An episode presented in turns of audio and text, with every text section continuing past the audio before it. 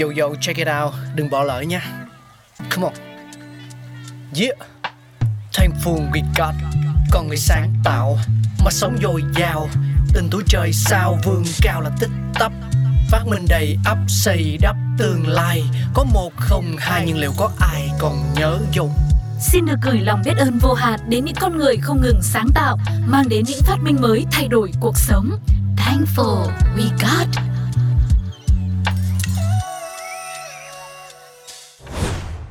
Hello, xin chào mừng tất cả quý vị và các bạn Chúng ta đang quay trở lại với Thankful We Got cùng với Pladio. Và đến xem ngày hôm nay dụng cụ nào sẽ được đưa ra Phát minh vĩ đại nào đã để lại cho thế giới của chúng ta. Ngày hôm nay hãy cùng Phương Duyên chúng ta đến với phát minh của chiếc chổi lông gà. Từng có suy đoán rằng chiếc chổi lông gà đầu tiên xuất hiện ở Trung Quốc vào khoảng thời gian từ năm 2070-1600 trước công nguyên. Tương truyền là vào thời đó, một người đàn ông với biệt danh là Tiểu Can đang dạo quanh phố phường thì thấy một con gà cố lết qua một đoạn đường. Can thấy rằng đoạn đường con gà đi qua có ít bụi đất hơn hẳn so với những phần đường xung quanh và cảm thấy thú vị với phát hiện này. Can đã vặt lông những con gà và buộc vào trong một que gỗ nhỏ, từ đó phát minh ra chiếc chổi lông gà đầu tiên.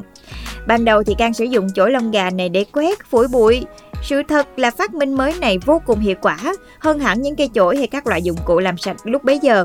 Tuy nhiên thì bằng một cách vi diệu nào đó, những bà mẹ Trung Hoa lại tìm ra được một tác dụng khác của nó mọi người ạ. À. Và nói về điều này thì ở Trung Quốc đã quá quen thuộc với hình thức trừng phạt bằng chổi lông gà.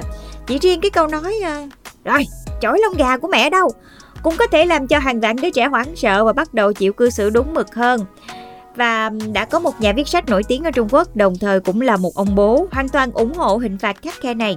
Ông tin vào câu nói Spare the rod, spoil the child. Mình tạm dịch là thương cho roi cho vọt đó mọi người. Xiao có 4 người con và nhờ sử dụng cây chổi lông gà trong suốt quá trình nuôi dạy thì ba trong số họ đã vào được Đại học Bắc Kinh, một trường đại học danh giá nhất của Trung Quốc.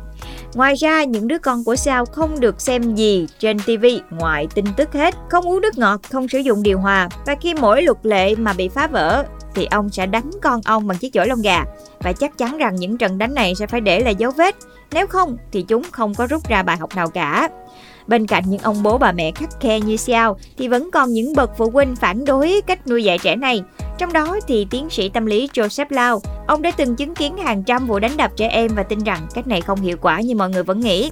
Việc đánh đập sẽ in sâu vào tiềm thức của các bậc cha mẹ cũng như là trẻ em. Sự vâng lời đến từ việc đánh đập đều mang tính chất bắt buộc và mù quáng không thực sự đến từ nhận thức cũng như lòng tự nguyện của những đứa trẻ và việc này về lâu về dài sẽ mang lại hậu quả và ông cũng đưa ra những nhận định sâu sắc hơn về vấn đề trừng phạt này.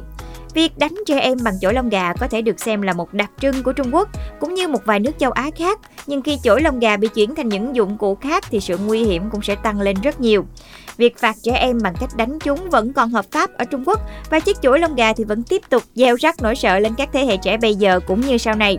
Nhiều người vẫn không hiểu tại sao một dụng cụ vốn được phát minh ra với mục đích làm sạch nhà lại có thể biến thành công cụ dùng cho một mục đích khác nhanh như vậy.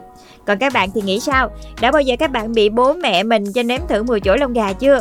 Và theo bạn thì đây có phải là một phát minh vĩ đại hay không? Và một phương pháp dạy con hiệu quả hay không? Thì hãy chia sẻ về cho Pladio nhé.